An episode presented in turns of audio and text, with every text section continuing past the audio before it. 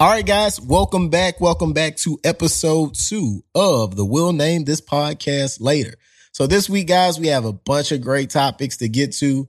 And by great, I mean we're gonna talk about some compelling stuff. None of this stuff is really like uh we're happy to have to have these discussions again. Sometimes we just want a normal fucking week, right? We really want a normal week sometimes, but um we're gonna talk about the uh Chauvin trial. We're gonna talk about the Chauvin trial and we're gonna talk about uh accountability versus justice. Next thing we're gonna talk about, guys, is gonna be black trauma television. Black trauma television. So we're going to have some uh, detailed discussions about how we went from having some type of advancements in our television shows and in uh, movies and things. And now everything is just back to us being slaves and making white people feel bad, which they should, but still niggas need to be entertained in some other ways. And then lastly, we're going to talk about the uh, police involved uh, shooting of that young lady in, what was it, Cleveland? Yeah, Makai, what was her name again?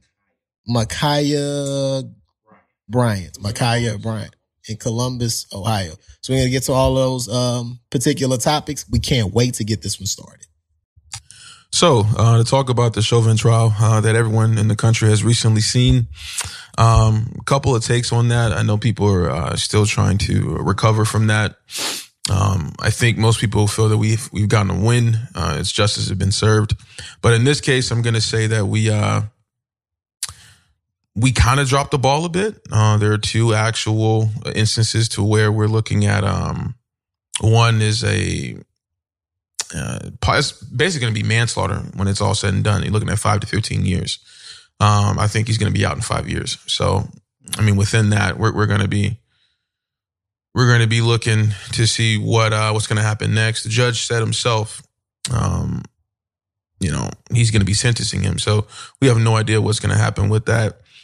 I think um, the prosecutors did a did a wonderful job, um, with the exception of um, Matt Maxine Waters, um, mulling the waters. But other than that, I mean, I think I think we did our part. Um, I think we got it handled.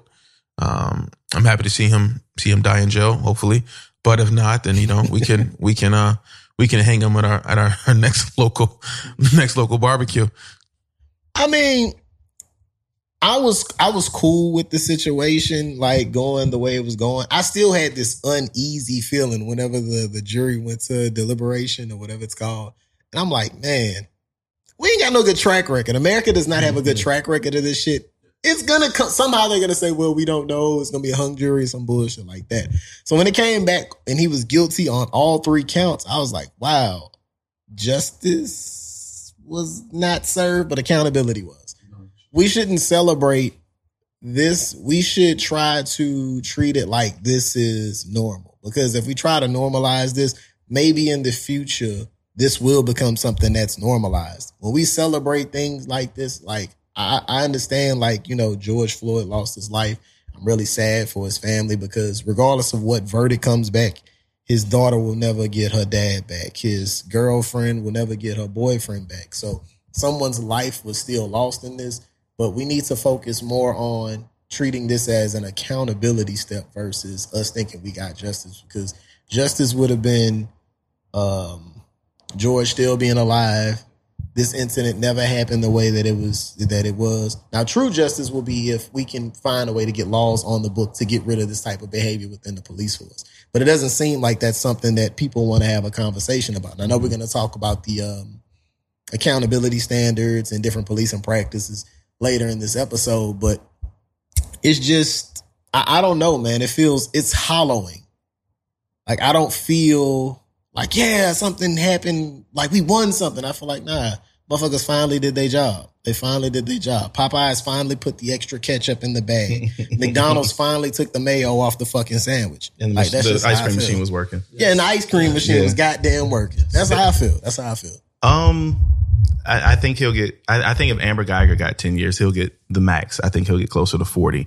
Um, which he's a middle aged man. There's a great possibility that he won't die in jail, but he'll be very close to death by the time he gets out. Um, uh, only this one would have hurt me so much if it wouldn't have gone the way that it did, because it was like it was in the bag. You know what I yeah. mean? It was in the back. Like we watched for nine minutes this man with his knee on the back of this man's neck like it was obvious that of what happened, Mhm. and I had convinced myself. I remember riding around because I was dropping my mentee off at um, at basketball practice, and I took the long way home because NPR had the exclusive coverage on um, on the radio anyway uh, for when the verdict came. So I was like, well, I'm gonna just take the long way home, and hopefully I'll be able to hear it, so I don't have to miss it.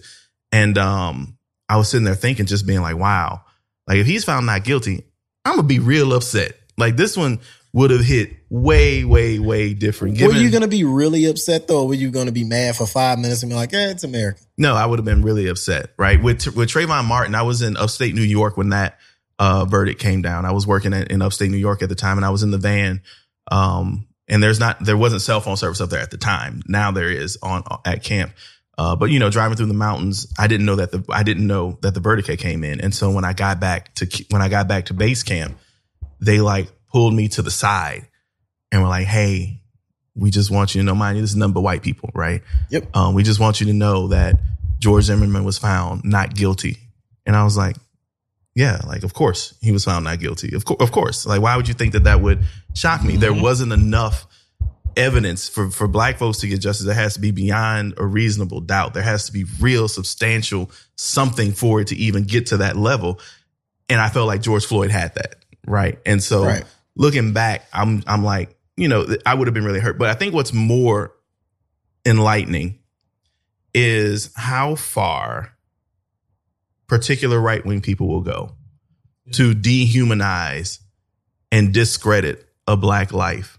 You know, Right. I got in trouble on Facebook. I never get in trouble on Facebook. The one thing I got in trouble for was um when Ashley Babbitt was killed, the girl who um stormed the Capitol. She was shot. Mhm. I started a trend and I said, mm, wasn't a bullet. She died of a fentanyl overdose, right? Like that. And people were like so shocked that I was saying that. No one understood. Like there were white people being like, what are you talking about? It's on video. I was like, you mean like George Floyd's on video? Like you mean like that? But the fentanyl did kill her though. Yeah, I agree. She It was died. the fentanyl. She died of fentanyl, uh, fentanyl overdose. As long as that's a right wing conspiracy thing about George Floyd, that's what I got for Ashley Babbitt.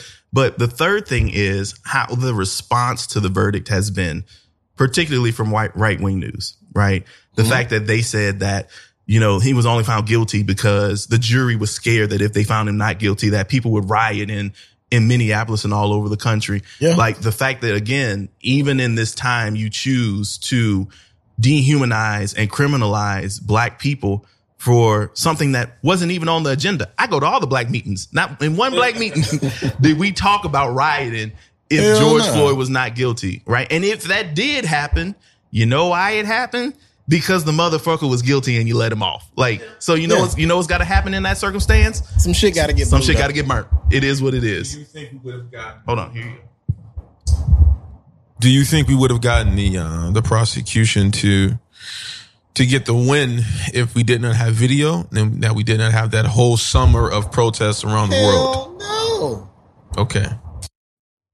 Nah, nah, nah, nah. It's not gonna happen that way. It's not gonna happen that way because, like Dex said a second ago, man, with when you, with you, when you're black and you're involved justice system, particularly when you're accused of a crime, you have to have all of the evidence in the world. There is no benefit of the doubt or anything associated with you. You are just guilty until you can prove that you were innocent.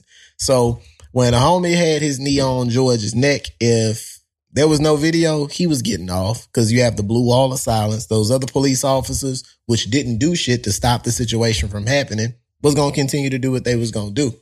And even if you think back, as far as the Trayvon Martin situation in which you have some evidence, if you don't have this overwhelming, compelling amount of evidence, it's it's not good for you.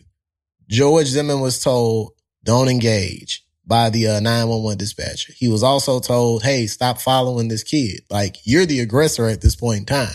And I don't see how that point wasn't argued and won. Like, George, uh, George Zimmerman followed this child.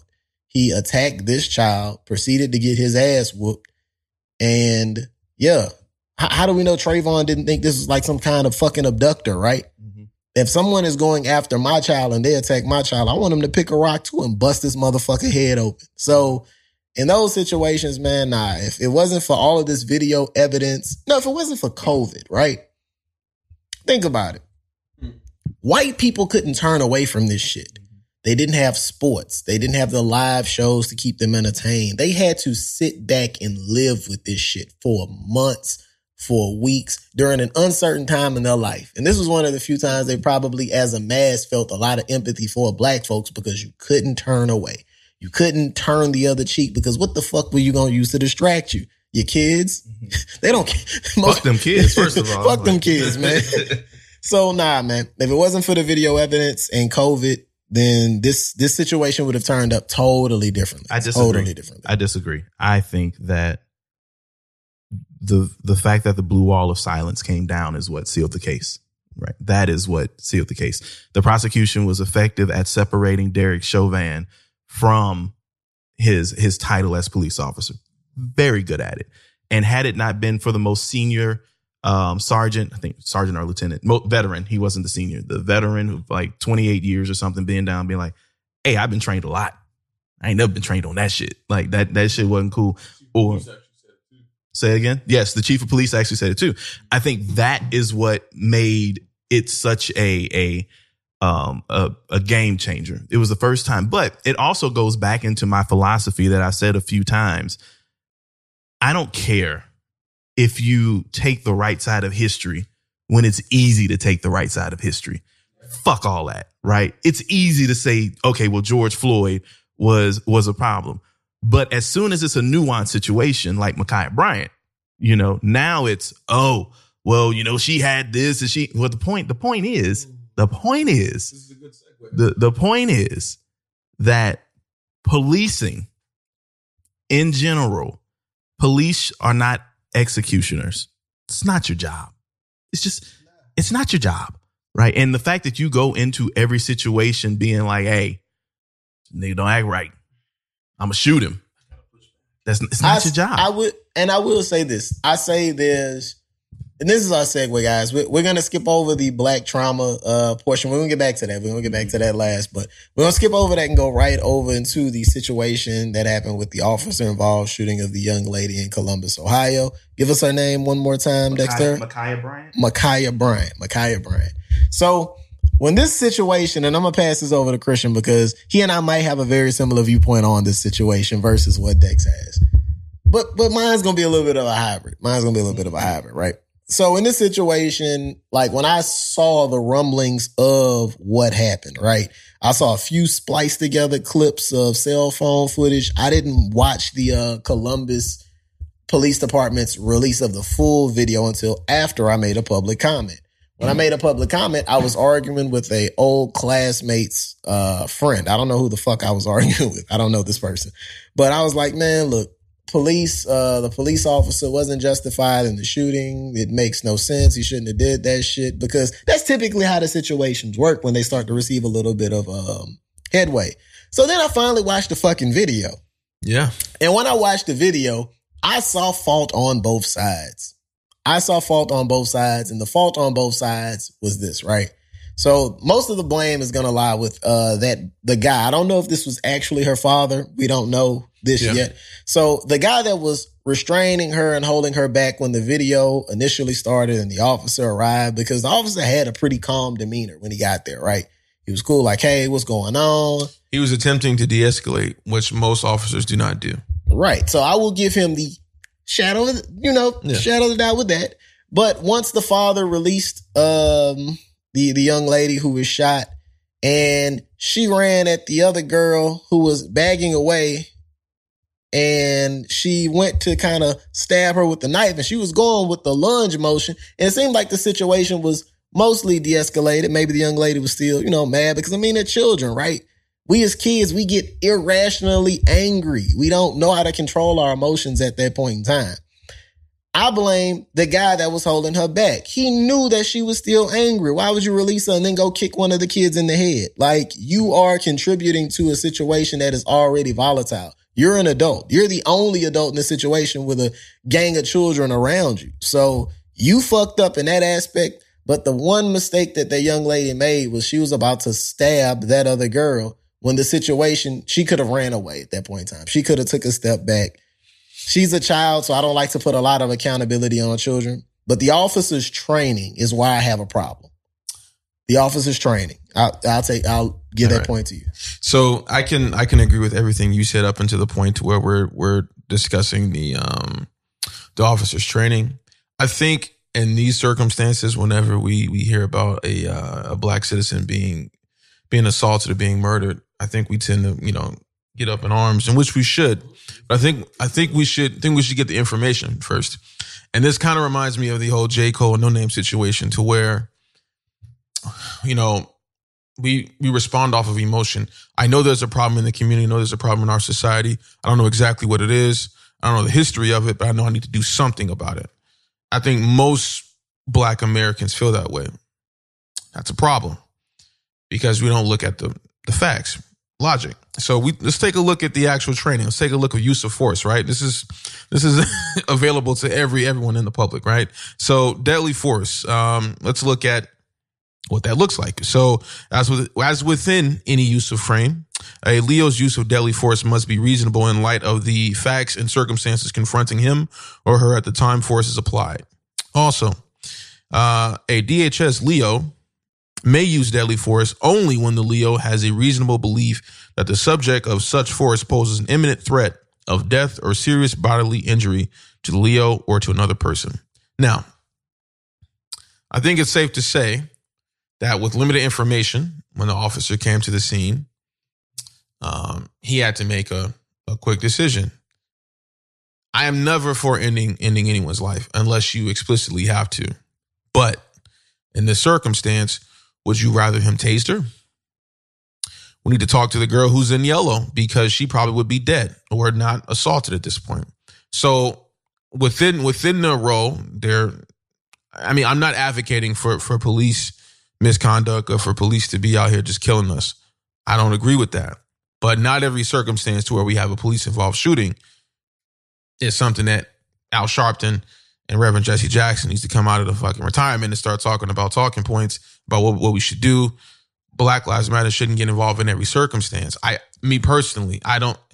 It's it's a, it's a basic question. Is this a good shoot or is it a bad shoot? I think it was a good shoot under the pretense of the law that's already on the books and the use of force and that model and that policy.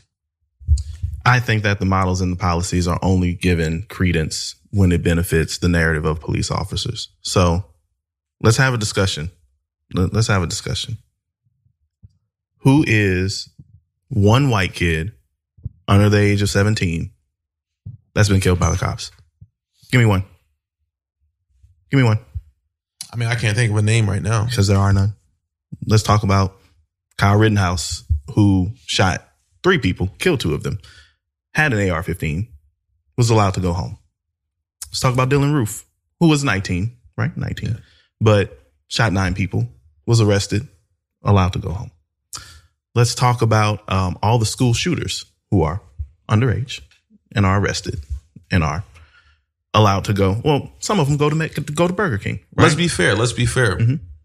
Most of these cases are after the incident or after the assault has already happened. Mhm. So, because so one of them has they but they have proven that they are dangerous people correct correct. they they have proven this at this point now let's let's talk about some some black folks Mhm. let's talk about black folks what was Antwon Rose doing when he got killed he was running away Yeah. right what was Laquan uh, McDonald. what was Laquan McDonald doing He was He walking away. he was walking away what was Tamir Rice doing Didn't have a chance. didn't have a chance, right? The police car didn't even stop moving before they put bullets in um Tamir Rice's chest. What was what was Adam um Adam Toledo doing when he got shot? His hands were up.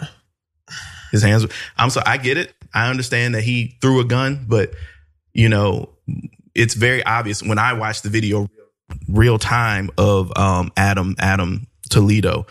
I watched it real time. Well, in regular speed. Right. And even I saw when he turned around that he had nothing in his hands, right? Right. And so me as a as a non-trained person, he was a scared kid. yeah, he was a scared kid. I get it. And so we have these conversations about about black bodies. Why is it only black bodies the one that continue to get the grunt of the force? I think we know why. Well, and, but that's my problem. So with Ma'Khia Bryant, with Ma'Khia Bryant, we want, and let me back up for a second. The Supreme Court, whenever it, whenever it looks at a, a, a police involved shooting, if it makes it there or any court, it talks about what's called the superseding moment, right? Mhm. It doesn't matter what that what that precedent says. It's not a law; it's a precedent. What that precedent says is that a police officer can only be held accountable for the shot and the events immediately leading up to that shot, not the stuff that happened before, right? It's called the superseding moment. In the moment that I shot you, did I have reasonable, would a reasonable person have done the same thing, regardless of the reason we got to that point? Yes, I Which is- I would have shot her. which is a bullshit argument, right? It is a bullshit. ar- So it doesn't matter. For for example, What was you do? that works? Well, you got to use examples, right? Um, Alton Sterling is a great example of that, Mhm. right? Alton Sterling is a great example of that. What Alton Sterling, because it doesn't matter that the cop got out the car and said, "Put your hands behind your back. I'm gonna put fucking bullets in you," right? Right. It doesn't matter that he goes up to him and puts his hands on him. It doesn't matter that he tackled him to the ground. What matters is when he said, "If you move again, I'm gonna put a bullet in your chest." Well, that's- see- the only that. But you gotta let me segue here. You gotta let me segue, right? So let's look at the totality of this exchange with this young lady, right? Let's look at the, the totality. Okay. We already have established that the police do not use deadly force with white kids, at least consistently. Right. Right. We have already established that. Right. So we understand that they have the capacity to not use deadly force when they want to, regardless of the situation. They, Mhm. you know, they can use tasers, they use takedowns, they do a lot of things, right? Let's look at the totality of this argument. Ma'Khia Bryant calls the police and says, Hey, motherfuckers out my house trying to jump me. Need y'all to come here and handle this shit, right? Right. She makes the wrong choice, as a 15 year old should, right? And goes outside to confront these people. She's on her property or, you know, Mhm. whatever she's in foster care. She's at her house, Mhm. right? She goes outside of her house with a weapon to defend herself and tell these people, leave my proximity, right? Oh boy is holding her back. And I don't know what video y'all saw. I only have the stomach to watch these things one time, so I could very well be mistaken. Right. But from what I saw, the girl in pink, uh, it wasn't yellow, she was pink, started attacking Ma'Khia Right. and that and push Ma'Khia on the ground. She stands up, and that's when you see the knife come out. At this point, she is not the aggressor, right? The girl doesn't know she has a weapon, which in the state you don't have to let people know that you have a weapon. Okay, I'm I'm, I'm gonna let you. And the police officer's response, granted, he I don't think he knows who is who at this point. I, I'm not sure. I'm gonna have to go get a new cable in a second, but I'm not sure he understands who is the homeowner and and mm-hmm. all of that yet. Like I'm not gonna say that. What I will say is that Ma'Khia didn't do anything wrong from a legal standpoint. At that point, she had not done anything wrong. Somebody Right. attacked her. She got up, started attacking them back. Right. Right. That she had done nothing wrong. Right. And I, I was under the impression that we needed weapons to protect our property and our person. And in, in my mind, as the pre-law major, she was protecting herself and her property. That that's number one. Right. But even number two, you didn't have to shoot her. You didn't. Like, you did not have to shoot her. And even if you did have to shoot her, you didn't have to shoot her four times, right? You didn't have to do those things. Okay. So, for one, because of the way that the law is set up, that police officer had to shoot to kill. So he had to Yes. shoot until the the quote unquote Threat. threat was eliminated, right? Not saying that it's the right thing because I mean, if you're being trained with all of these different type of weapons, motherfucking police show up to your house looking like goddamn Batman, all this fucking shit on their utility belts and all this other stuff. But Mhm. I looked up a law, right? So in Ohio, they have a somewhat similar law to what we have in Louisiana and we also and in Florida. It's called the Castle Doctrine. It was passed in 2008 and it removed the duty to retreat of people who are lawfully occupying a residence or in their vehicle. So if your residence is your property, right? Right. So Ma'Khia was being attacked on her own property based on the 911 call that she made, Right. meaning she was not obligated to retreat. Since she wasn't obligated to retreat per the laws of Ohio, she technically had the right to stand her ground against that person that was attacking. Now, there was a police officer there at that point in time, and it seemed like once the girl pushed Ma'Khia away, she was in the, uh, she was in, she was retreating herself. Right. But because of the very passage of that law in Ohio, Mik- uh, Ma'Khia didn't have a responsibility to retreat. So if she did stab the other person, within Ohio law, she actually was in the right. She was It was justified, justified. in doing that. It was justified. but was that information provided to the officer? Did he know that? And this, And this goes into the conversation we were having off mic about if we were to abolish the police. I know you guys, the fun, the fun. I'm more of an abolish guy, but if we were to abolish the police departments, there's certain aspects of policing we would have to keep, like the 911 dispatchers. So with the person that's going to be the 911 dispatcher, why couldn't have they gotten more information or maybe they could have tried to keep Ma'Khia on the phone long mm-hmm. enough to say, hey, mm-hmm. give us a description of all the people that are attacking you so we can give this information to the officer. So whenever they, whenever the officer arrives, they can break up whatever's going on mm-hmm. at the time. So it's multiple levels of failure. It's not just that officer that was involved in the shooting, because if you think about it, that officer simply did what he was trained to do. So it's not a situation in which we need to have Black Lives Matter get involved for the incident per se, but for the overall identifying the laws, let's get something on the books to get shit uh, corrected. That needs to be involved. And uh, um, to to kind of further Dex's point too about the police shootings with children. So this is some statistics from 2015.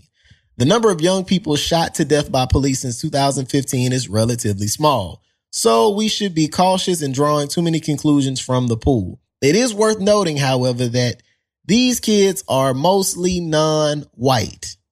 Police shooting victims are disproportionately non-white in general. About 51% of all fatal shot uh, shootings involving youth and police officers are being uh, are 51%. So it's 51% mm hmm of those shootings are um are white children. Among those under the age of 16, only about a quarter were white. 25%. So that means 75% coming from somewhere else. And this is right? coming from the Washington Post. Which is Washington a very, Post. very reputable, very reputable. So, yeah, Washington Post is pretty legit. I, I think that my issue comes with these laws being understood to be bad mm-hmm. only because of the treatment of black bodies. Right. And that moves no progress whatsoever. You know, the only reason George Floyd, like you said, moved progress was because people had to sit there and watch, like, that man had his knee on his neck for nine minutes. Is the same thing that happened in 1964 with the, uh, with the Black Bloody Sunday in, in, uh, Alabama. White folks had to sit down, you know, John F. Kennedy's in the tub being like, the fuck are they doing in Alabama? You got to get, hey, you got to mm-hmm. get them niggas out of there. Like this is John mm-hmm. John Kennedy watching from the White House. Like, hey, this should make me look terrible. Like, go fix yep. that. Like that is so. Why is it the only reason that we we change laws is when we when we see that the laws could affect you negatively uh, as a as a white person. The second thing I will say is it is it is such a knock to the American identity of being this erudite, smart ass, like uh, elite, um, smart ass identity. And your cops don't fucking know the penal code, right? The cop, the fact that we, the, the, the country expects us, the normal citizen, to know their rights. We preach knowing your rights, knowing how to interact with the police because the people who are supposed to uphold those rights and follow them violate them so much that we as normal citizens have to go back and learn what our rights are. Right. And even when you do know your rights, it's not like that's going to help you because I've seen incidents and videos and shit to where it's been documented which a motherfucker will read a police officer every single right that they mm-hmm. had. And now you're uh, you're arrested for obstructing justice. Yeah. So it's like it's almost to the point of, and I hate to say this shit, but it we might be better served if we let a motherfucker arrest us and then try to fight it fight it in civil court. You're well, literally yeah. better off letting someone just arresting you, keeping your mouth shut until you can get a lawyer who can get you out, and then just embarrassing the system that way. But the fucked up part about that is, is when we have these civil trials, we still pay for this shit. It's like, hey, I got a million dollars, but hey, you pay for part of your own fucking million dollars. Right. Shit is nuts. I mean, you could you could be right in the instance and be and be dead, or you True. can or you can choose to fight that in court and uh, operate under that that pretense that maybe you can you can win this um, with a bit of a miracle. But I, I guess I guess the the bigger question is for me, um, within this instance of Ma'Khia Bryant, um, if the officer had had more compounding evidence and much more information, would he have decided to kill her?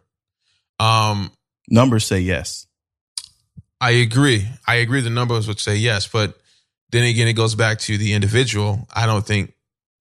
I think it's an individual basis, not a policing culture that allows you to have empathy for people. But at the same time, we were talking about this off mic.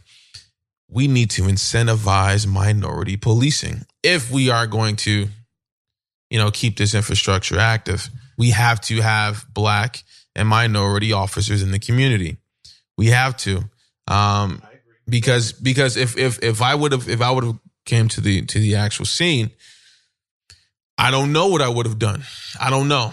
I don't I don't know how how you guys feel. I don't know if you want to answer that, but I I would. I mean, what what was the amount of time that was that was on the video from when the officer pulled up to when he 22 actually, seconds. Okay, within 22 seconds, I'm going to be honest with you. She probably would have got shot. I'm, I mean, I don't I don't see any other way to and it's sad. I don't I don't see any other way. And see, knowing what I know about the law, like I would have known that, right? That she she's in a stand your ground law, like oh, basically a stand your ground state. I'm sorry, little lady. Like maybe you shouldn't have rolled up to this girl's house and threatened her, right? As a cop, I'm standing back being like, look, and now mind you, I was a teacher who let kids fight as well. So let's let's caveat that. Some folks need uh, one thing you learn about kids. Sometimes one of them need their ass whooped, right? You know the ones that need their ass whooped to change they to change their mind about some shit, and you just sit back and be like, maybe you shouldn't have been talking shit like that. No, that that's a fact. Yeah, That's a fact. yeah, that, sometimes you got to be like that. And so if I'm a police officer, you know, the first thing I would have done is probably tase that girl. That's number one. But there's also things that you can do to make things not as deadly. For example, why can't the first three bullets in a clip be rubber? What, what's wrong with that? You, don't have you don't shoot a large caliber man with a small caliber bullet. I mean, you can use a, you can figure it out. You can figure a lot of things out. The thing is, the problem is in policing of Lu- no, Louisiana, excuse me. United States is the only country in the world, developed or otherwise, Yeah. where the default move of the police is deadly force. The only one. If you look at the number of murders that happened in Australia, in England, in- well, England will take them out because their police aren't even allowed to carry guns Exactly. you know, Australia, um, Belgium, Germany, France, they do not have as many kills in 20 years that we have in 2021. That it, and you, and you, tr- you really trying to tell me now, granted, they have some, some, um, more strenuous gun laws, which is a conversation that need to be had. They also have to, you also have to have a four year degree to be a policeman, right? You also have to have extensive training. You also Yeah. have to go through physicals to make sure that you're able to deal with these people. So I think the problem is the system. You can put as many colored folks in the system as you want. That don't change shit. That doesn't change shit. I disagree. What, what changes shit, what changes shit is changing the policies and the rules and the rules of engagement. If I if I have a if I have a basketball team, right, full of no all stars, we 12 and we 12 and 80 70 whatever, 12 and 70. And the next year I add another person who's not an all-star. My biggest signing is let's just say Lou Williams. Lou Williams is my biggest signing. right. Does anything change? I get your point. Wait, wait, but Lou is Lou a bucket? Lou is a bucket, He is right? a bucket. Lou gonna get you some points. Lou gonna get you some assists. That ain't gonna translate to anything different in your organization. Okay, question, follow up question. All right, you say Lou Williams is not going to make a change. What does forward progression look like to you under the current police departments that we have in this country if we did incentivize black and my well minority officers Mhm. within the community? Mhm. What does that look like to you? What is what is First progress? of all, first of all, qualified immunity is gone. You cannot you cannot operate under qualified immunity. Um, the second thing is you're gonna have to pay insurance just like doctors and doctors and lawyers do for malpractice. You fuck up, your insurance premium goes. I ain't gonna come for your pension now. Cause nigga, you're gonna be old and you're gonna Yeah. need some money. I ain't gonna fuck with you that way. right. But if that if that if that insurance premium has to go up, oh, you're gonna be quite polite to everyone around because them them excessive force shits, all of that is gonna Okay. look real, real different. The second, the third thing I would do is say, look, it, this is a law that I think should happen. You should not the idea that you can shoot somebody because you thought they had a gun, like the gentleman Isaiah Mhm. Brown, who was our age, by the way, who called the police and was on the phone with the dispatcher as the police were talking to him, which is why he didn't understand what the police were saying. He's like, I'm talking to you. Why are you, you're not talking to me in real time? I'm talking to you on the phone. Why would I think you're telling me to stop walking towards you? Like I'm on the phone with you. So, you know, you have those situations where they just don't understand the rules of engagement. They refuse to engage black people with with any sort of um humanity whatsoever. And I think until the rules change, who you put in the system doesn't matter, right? So I think that the idea that you can shoot somebody because you thought they had a gun and they didn't and everybody just like, oh, you fucked up. I guess that's okay. That is a problem. Like I thought that he had a gun, so I shot him, but it turned out he didn't have a gun. Well, you know, niggas fuck up. That is not. That's not an acceptable. That, that exactly. That's not acceptable. Yeah. And so I feel like if that's the case, automatically you go to trial, right? You go to trial, you figure it out, let the jury decide, whatever. But for everything else, you shoot somebody immediately, it goes to a community council, right? The community looks at it and says, all right, let's see what we got. Let's see if this officer was justified. Let's figure it out as a community. Because a lot of times when we have these things, That's nobody, internal. nobody is arguing that somebody shouldn't have gone to jail. That's never the argument. Right. The argument is why are they dead? Why is Daunte Wright dead? Why is Philando Castile dead? Those are the oh. questions. Something crack? What was that? No, that was my. It did a shutter. Oh. I was like, Oh. we good, we good, we good. it was a shutter. Hold on. So, So I saw the black the nigga and he was like, what the fuck is that? Like, who, who the fuck called the police for this shit? God damn. I was ready to go. God damn. But, uh, but but this is my thing, y'all. This is my thing, right? So we talk about what can, bringing more black people, bringing more minorities into the police department. It's not really gonna do anything in my eyes, only because like it would need to be at an executive level. Mm. We need to look at policing, education, and all this shit the same way that we look at businesses, right? So we need diversity, equity, and inclusion when it comes to having black and brown people in police in the police force. But we also need to look at those same things when it comes to leadership in the police departments. We need to find a way to have better black, brown, whatever race, transgender, gay. We need all the motherfuckers inside of these the police police forces. We also need people operating with a lot more emotional intelligence too, Mhm. right? Because a lot of these decisions that are made poorly are made by people who don't understand nuance, who by people who have low levels of emotional intelligence. They just come in this bitch like it's Call of Duty or some shit. They respond just like the police officers in Grand Theft Auto San Andreas. They Mhm. roll up, you got two stars, I'm blowing your fucking head off. Damn, that was a bar. Yeah. But um, but they they also don't hold each other accountable. No, they don't. They don't. that's the that's another major issue. The fact that there were five other police officers around in the George Floyd thing, Mhm. murder. Excuse me, not thing. Let me not trivialize the George Floyd murder, and none of them did anything. Cause it's business. Think of, think of this shit, right? Think about this shit. When you had a regular job, me and Christian worked together at AT and T. Mhm. Well, we worked at a place together, undisclosed place. And let's say something that wasn't supposed to happen at work happens, right? You forgot to fucking take the insurance off of a customer's plan. Mhm. And I, I saw that you didn't do it. The fuck I'm gonna do? Hey man, you forgot to take that off. No, nigga, you got paid on that. I'm not saying shit about that. Mhm. Like there's certain instances when you work regular jobs, right? In which you build this camaraderie up with your your coworkers and things of that nature. In which if something happens, you're not gonna go overboard and snitch or tell on people.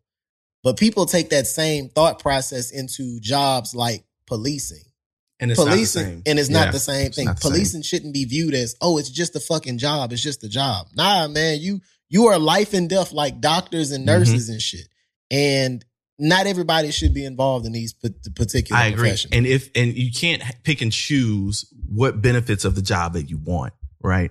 If you're gonna get the this, if you're gonna get the free food from Chick Fil A, right? If you're gonna get the free food from Chick Fil A, Mhm. nigga, you gon' you gonna have to do the job that everyone else does, right? Right. You, you can't say I'm up here and I deserve the benefit of the doubt. And but when it come to making mistakes, like nah, that, that ain't that ain't something I do. Right? Like I can't be held accountable for that. That's a fucked up system to be in.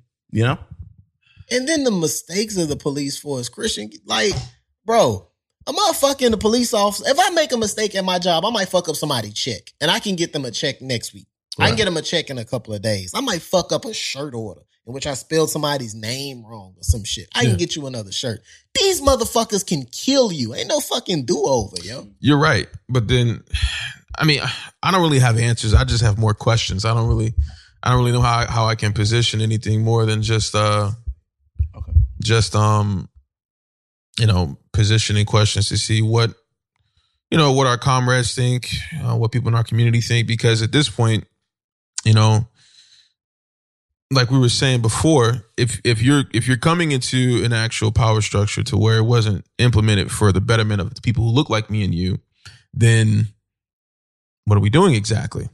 Are we going to be more tools? Are we going to be robots within this within this society? So I I think it is possible that we can have have minorities within the department to to do some good, but in the likelihood that they're making any changes on a policy level, it's not going to happen because when you speak up and when you talk about you know i remember i remember my, my dad told me a story to where he was uh he was responding to a call his university of chicago was uh was downtown was at a convenience store.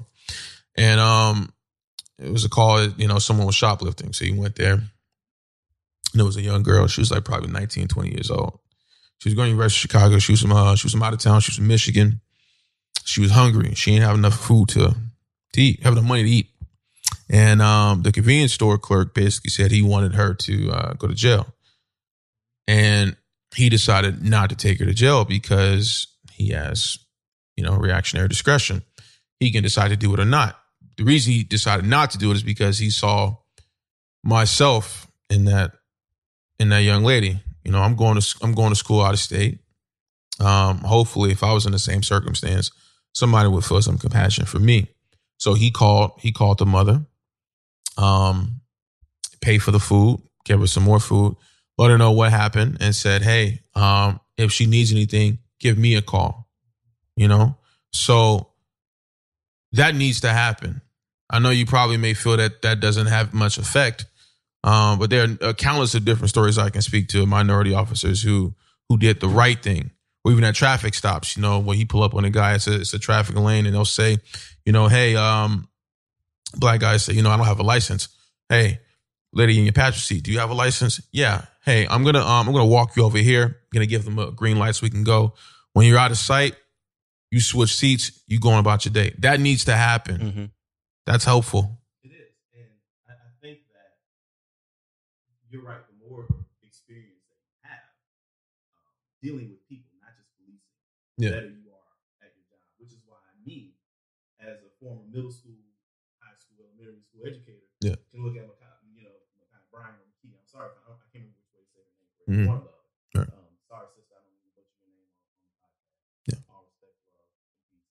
Uh, but you know, me breaking up high school fights, understanding the dynamics that go play there. I'm very much more just looking at that situation, much more comfortable to understand exactly where that situation is. Right. Right. I'm, I'm able to to understand how to break that situation up in a way that doesn't cause any sort of issues, or at least, at minimum, do it without somebody dying. Like somebody might get stabbed, but you ain't gonna die because I have seen some kids get stabbed in high school. before. Um, but because I have that background and experience and knowledge, and I'm a part of the culture and able to talk to those kids in way that they understand, Mhm. I probably would have been able to diffuse that situation a little bit more. So I'm not going to say that not having uh, uh, minority folks won't help. I think it'll help on an individual level, but it doesn't help at a systems level. And I think that's where the changes needs to be made.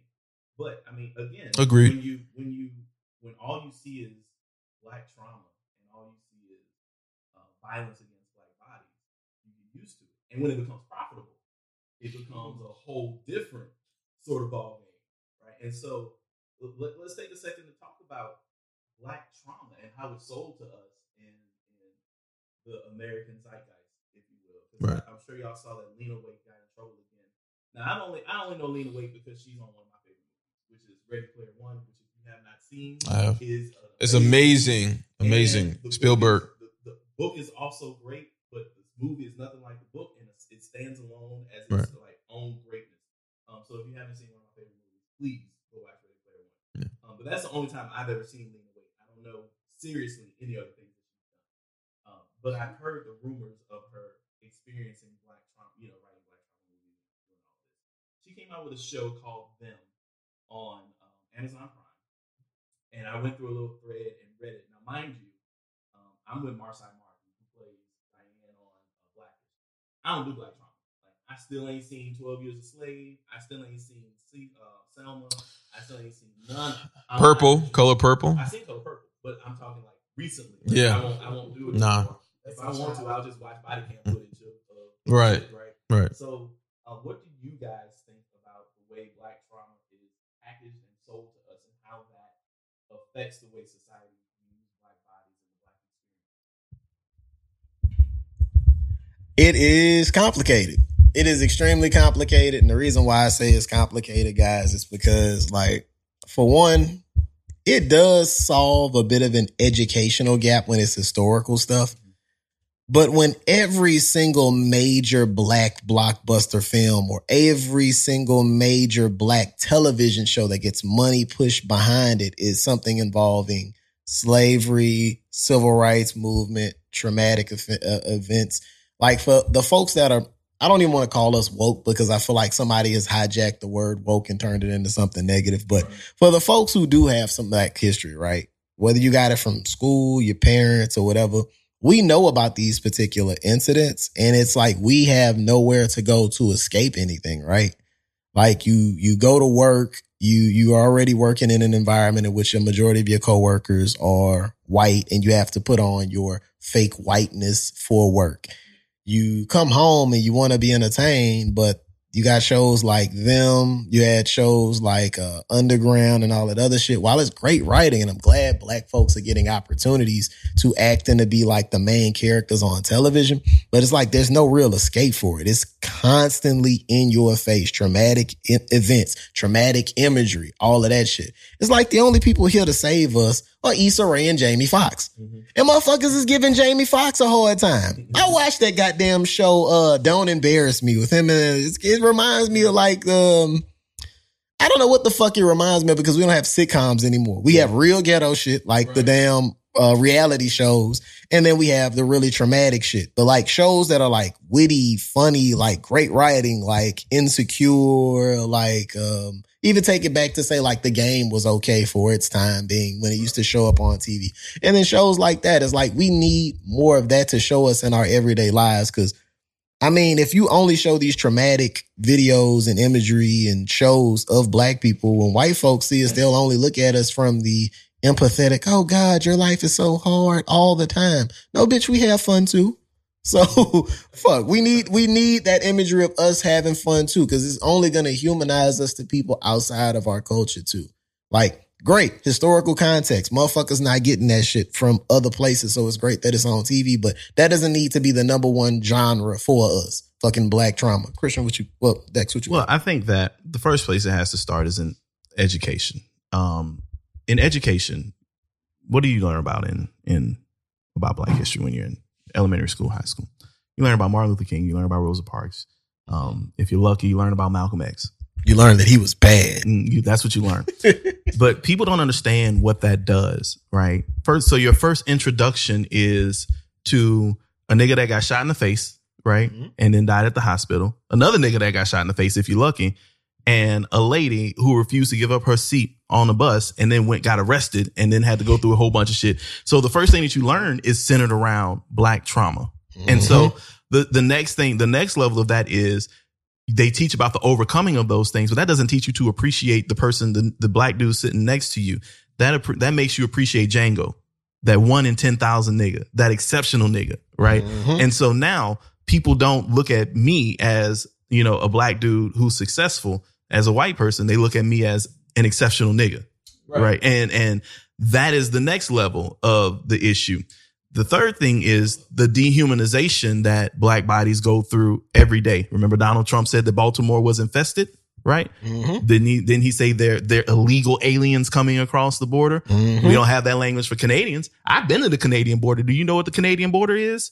A line between two fucking trees. That is what the Canadian border is. Huh. Right. And so like you talk about all of these things that build up to the black experience, but we don't, we don't get to show our black experience. I watch TV. It is my, I have seen every major show on TV in the last 10 years. Love television, right? I love writing. I love lighting. I love cinematography. I love all of it. Mhm. Insecure.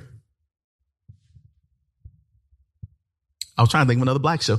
That's like that's like Because we got to exclude reality shows. Yeah, I- I you got to do reality exclude that shows, shit. right? You got Insecure. You you've got shows that have leading people that are of color that are great. Generation, Euphoria. If we sticking on HBO, right? We got The Good Place is a great show with Chidi Patagonia. Okay, we'll consider Curb Your Yeah, Enthusiasm, Curb, right? Curb. We'll, we'll consider that. There are great Love shows Curb. that have people of color leading. There are no shows that are for black people. Even Blackish is about making black issues palatable for white people. Yep. And I'm a Blackish fan, right? But I understand what that show is about. So when you when you do not share the stories of an entire swath of people, when you leave people in the dark, they create their own fucking monsters, right? Yep. That is exactly what happens. And so let's talk about this. One of the questions I always ask people, you know, white people will say, oh, well, George Floyd had fentanyl in his system, that welfare queens and, you know, Mhm. the, the, the super predator. Here's the question I always pose and they never have an answer. Okay. I've been black a fucking long ass time, Yep. relatively speaking. I have never met a welfare queen in my life. I have not. I've been around black people. I go to a black college. I worked at black organizations. Not one time have I met one black one one welfare queen. I met some white ones now. So when you start posing that question, all right, let's talk about welfare queens. Let's talk about super predators. Let's talk about thug youth. Who are they? And you ask a white person this: Is it is it your kids' friends? Because I know you have black your kid has black friends, right? Yeah. Mhm. No, so it's none of them. Okay. Mhm. So is it the lady that's checking you out at the at the store that you go to? Okay, so it's not them. All right. Okay. What about the teachers that your kids have? Is it them? Well, no. Oh, well, what about you? What about the classmates that your kids have? Is it them? Well, well, no. What about your coworkers? You go to work every day. I'm assuming you know you've been around all these black folks. You got to find one. You got to find one or two of them sitting right there, right? Well, no, none of them either. So where are they? Th- that's always my you. You always talk about what black people are and who black people are, and you can never identify one of them. You can never say, "Oh, I met this person." Even anecdotally, I met this person and they bought crab legs with the EBT card. I ain't even heard somebody say that. Not a messing bit. I met some women that buy crab legs with the EBT card. But you know what? As am I. As yeah, am I, I'm not even judging it because you know what? Crab legs are fucking delicious, and I understand it completely. Yep. But the point being, we do not respect. Like, why can't black folks just slay some dragons or shit? Like, I want a, a black Game of Thrones. Why we can't do that? Like, I don't understand it because it doesn't make money. You know what the uh what the, the the person I'm talking to right now is a teacher, and they were talking about how they put on a show in their class that they had never seen before, Mhm. and the kids were into it, ready to watch it. You know what it was? Well, Goddamn Snowfall. Snowfall. Snowfall. Some show about drugs. About Yeah. selling crack. You know what the other show the kids love these days? Power. What is that? forgot about power. It's a show Forgot about selling Power. crack. Like that's and you know what? They don't even give The Wire the love that it deserves because The Wire was such a nuanced show that dealt with yeah, that dealt with so many things. Like, no, nigga, we just like, no, I want I just want the drugs. Like, that's what people think that we want. But when I have my mentees over, you know what's the first thing they say they want to watch? Well, Mr. Jackson, can we watch regular show? Nigga, 17. You don't you don't get to see that. I made them watch Soul with me, which is a great show. Um, a great movie if y'all haven't seen with Jamie Foxx and. Angela Bassett fire. and Phylicia Rashad. And the um the the barbershop scene came on. And me and my man, one of my mentees go to the same barber. And he goes, Man, that dude talk just like Fred. That dude look just like Fred. That, that hey, that's how that dude talk. And I was Mhm. like, Yeah, you know, and so and it hit me. I was like, they have never seen themselves, their culture, I should say. They have never seen their culture represented accurately on TV. All they've seen is trauma. Because even Lovecraft Country, great show, traumatic. traumatic as fuck, right? And I wasn't prepared for it. But let me get on my soapbox. Chris, what you got to say about it, bro? I mean, I, I agree with everything that y'all y'all was saying. Um, uh, when I saw Judas and the Black Messiah, Mm. that uh, I mean, Fred Hampton Sr. is like my idol. It's the person I um I look to kind of kind of steered me to my socialist journey. Um I mean, when, when we talk about uh, black pain, or we talk about just a sense of identity and knowledge and uh, self worth, we don't get that in most of these pictures that we take a look at. And I love the fact that we, we share the commonality of loving loving film and cinematography and stories. And for too long, the stories that have been told have been predicated from white um, white media companies. You look at all these companies who are greenlighting these things. It's always, well, how how can we present a uh, a film or a story that everyone can appreciate? And the problem is, it's really for us. True. It's for us. So even I mean, like from from when we were born, you know, the information that we're given and the education that we get, it's not about us. It's about them. You know, it's about the colonizer.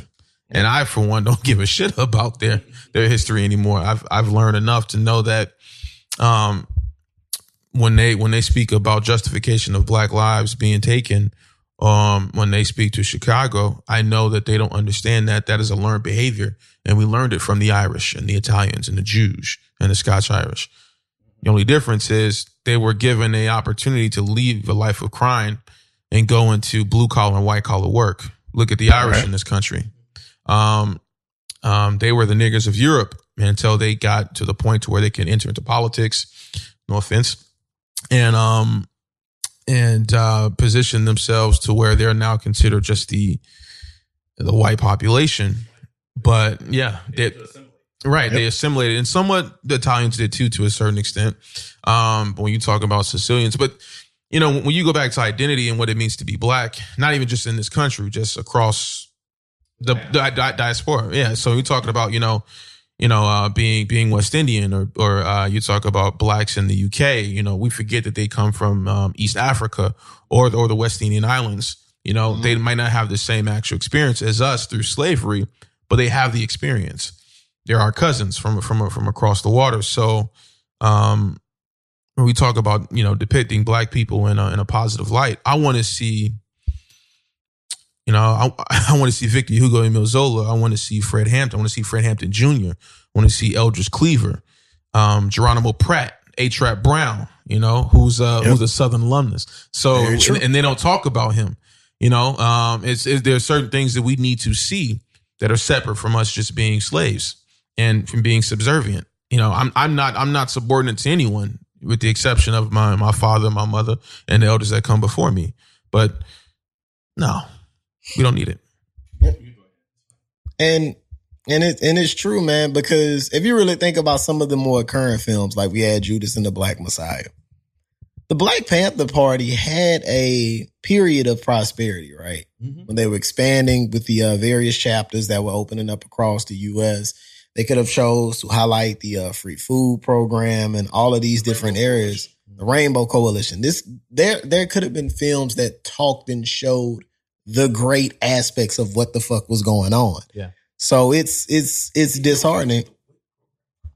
Right. Even Wick, like you said, even Wick, like all of these various programs that were good and associated with us is like, okay, fuck all that. Let's show uh the black guy that was infiltrating this group and, and got uh Fred Hampton killed. Let's show all of the slavery and all this other shit. Nigga, let's talk about the first uh the first automaker in the US. One of the first automakers in the US was black. And mysteriously he died in a house fire, but his plans were discovered later. And then we have Dodge. Ooh, let's talk about let's talk about the uh the filament that was needed in the light bulb that was Mhm. created by a black person. Make these fucking movies so people can see how many great contrib nigga the AC. Fucking Right. make a movie about air conditioning. People in the South are gonna love that shit. Fuck. That's what you got, brother. What you I got? mean, I just think, first of all, y'all say what y'all want. I'm watching Django every time it come on the screen. Like every every every fucking time Django come on, I'm in there like yeah, hit that motherfucker. Like that's what I'm talking. Like make me feel good, daddy. Like it was one one of those. Like, but I think that some of it is black folks' fault. Um, yeah, I, I think that of what what we consume, right? Because we give credence to things that that don't deserve it, right? Reality we, we in, yeah, we we validate some of the decisions that Hollywood execs make by indulging in them. Like I won't watch Power personally. I, I'm tired of drug dealing shows. I'm trying to. I'm tired of all of that. And I think you have to give grace because it's a, you know it's a young person watching the Mhm. show. Like you got to give grace because they're gonna they're gonna want to watch those things and and be a part of adult world that they probably won't ever be a part of in real life. So I get it. Right. Uh, but you're until we prove that, you know, I, I'm trying to start this campaign for this festival that I'm going that I got going on called "Don't Let This Flop," right? Like, and talk about all the things that have been brought to North Baton Rouge and to Baton Rouge for Black folks that the community has let flop. Um, you know, you can think of conscious rap, right? The niggas that talk about the real shit are the ones that flop. You know, your underground MCs. You can even talk about Chance the Rapper, which that last album wasn't great. But when Chance was was making bumping music, it was like cool, cool. But that last album, he was in a different stage of life. Yeah. He had had, you know, he was happy. He had his kid. He had his wife, and Nick was like, "That shit is trash, bro." Like, and so we we don't we don't embrace the things and, and let it grow. We even tell old rappers like, "Stop making music. We don't want to hear you no more." Mhm. Like, can you imagine in 20 years somebody just being like, yeah, Drake, you no longer have the skills to rap because you're no longer rapping about the shit you did when you were in your 20s and 30s. Like that that shit's gonna be we're crazy. Part, we're part of the only music group too that uh that disrespects our legends. Yeah. Like, that doesn't happen in rock. That Mm-mm. doesn't happen in country and no shit like that. So it, it- it's exactly the same thing. So we we have a part to play in that as well as a as a culture, with the caveat of young people will be young people, right? We got we got to say that because Issa's show ain't doing as well as it should, in my opinion. Like Issa, Yeah. Insecure should be everywhere. It's literally I watch that show and be like, God damn, that shit happened last week. Issa, how you know? Like how you know that Yeah. that shit happened, right? Uh, and- but we don't. Our stories don't get elevated because we don't elevate our stories. Even the game, I thought the game was a trash ass show because it revolved around somebody in the NFL. Niggas ain't got to just be athletes, right? We could be Mhm. so many other things. Empire, I thought could have been really, really good, but god damn it, it was just too much drama. Too many things that Yeah. like we don't fucking deal with. Could you just make Right. it about the music and do X, Y, Z? I saw a meme and I was like, damn, they talking about me on a spiritual level. It was like everybody that stopped watching Empire missed one episode and never came Same. back. Same. never, never went, never went back. But like, it's hard to connect to stories when your stories aren't being told, right? And so, the, when you know, when you know, because I mean, we, I think we all know drug dealers at some point, right? Yeah. And so we can, I can connect to ghosts, right? Kids can connect to ghosts. Kids can't connect to fucking Michael Scott, right? But if if Michael Scott were a black boss, like when I don't know if y'all are huge Office fans, I'm a huge Office Yeah. fan. When Charles came on, I was like, I didn't had that nigga as a boss before. Like that was one of the first times that I was like, oh Mhm. shit, like this is this is real, right? So, but those stories deserve to be told by black people, you know, and for black people. And the last thing I'll say is, dude, um, who created uh, Soul was on Terry Gross yesterday.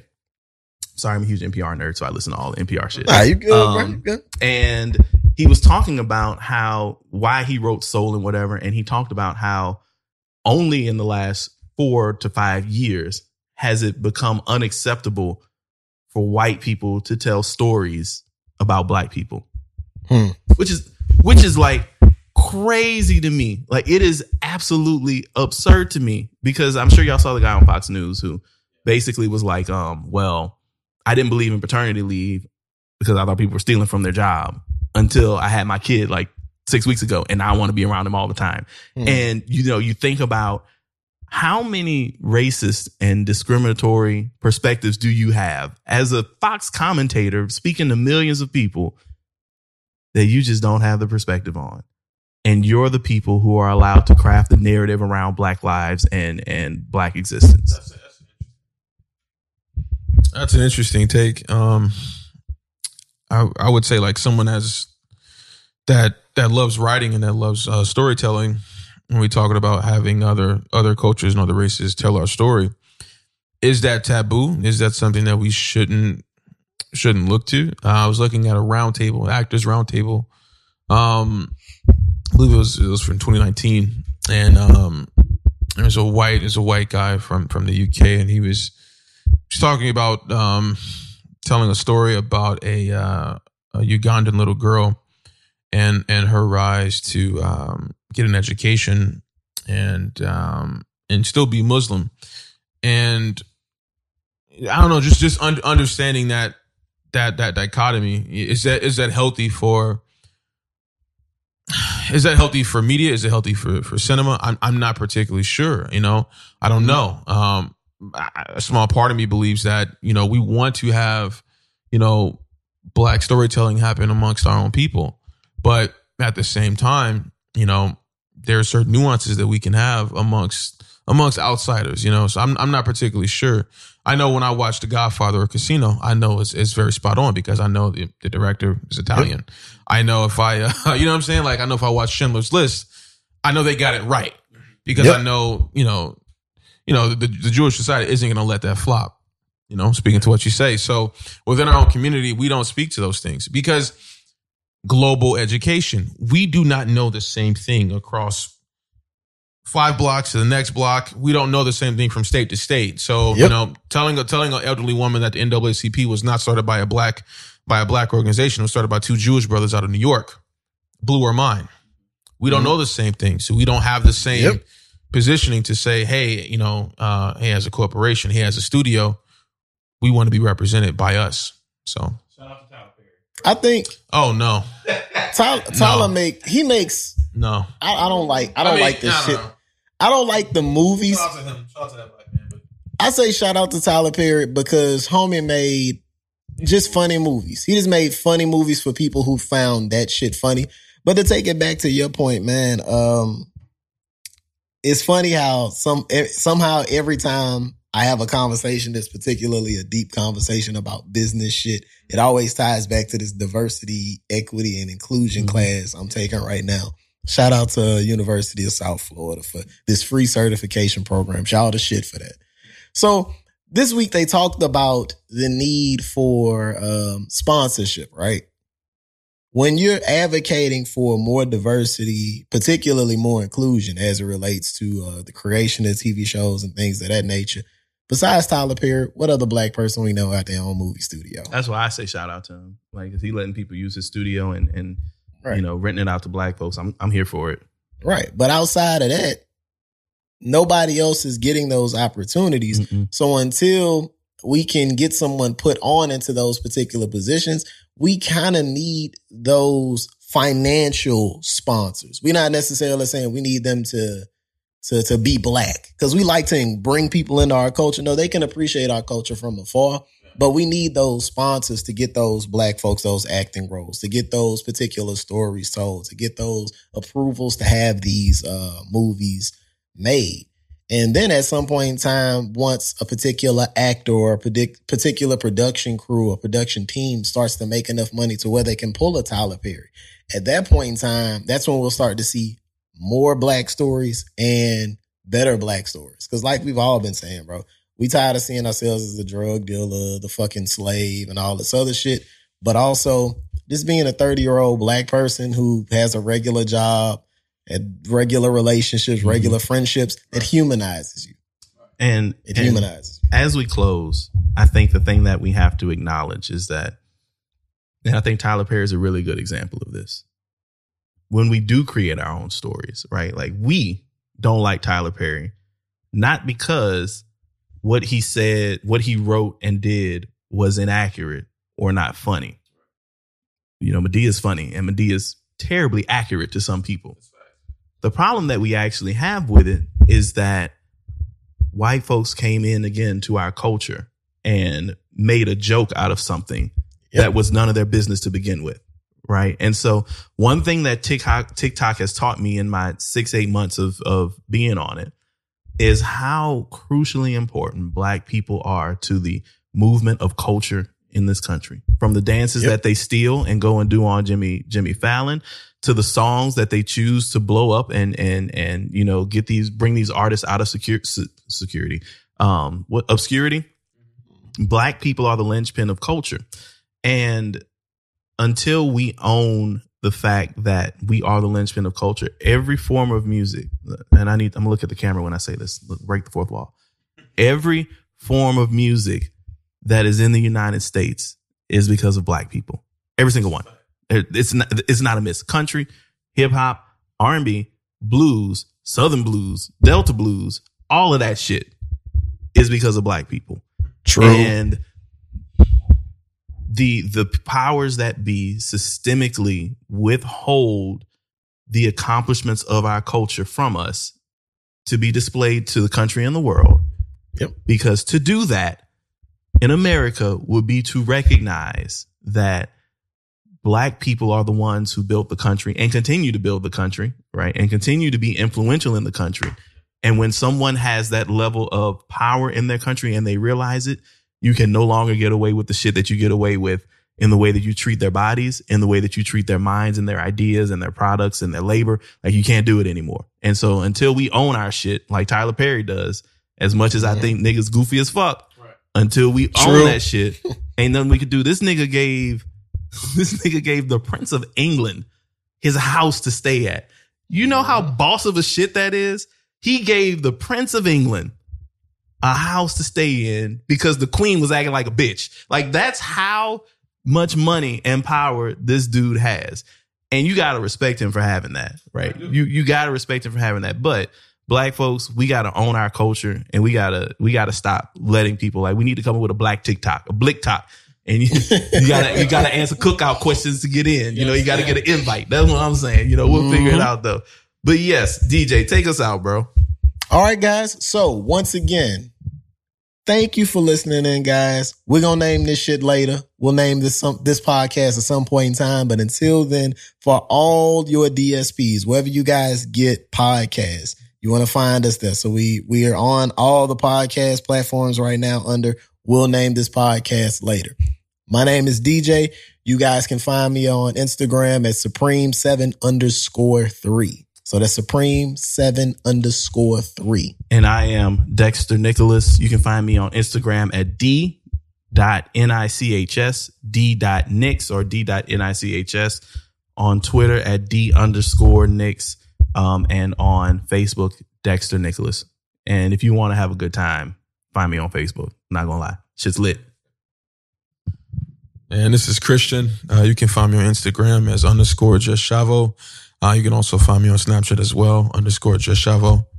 Cheers, guys. C H A V O. Now you know niggas can't spell. Peace, y'all.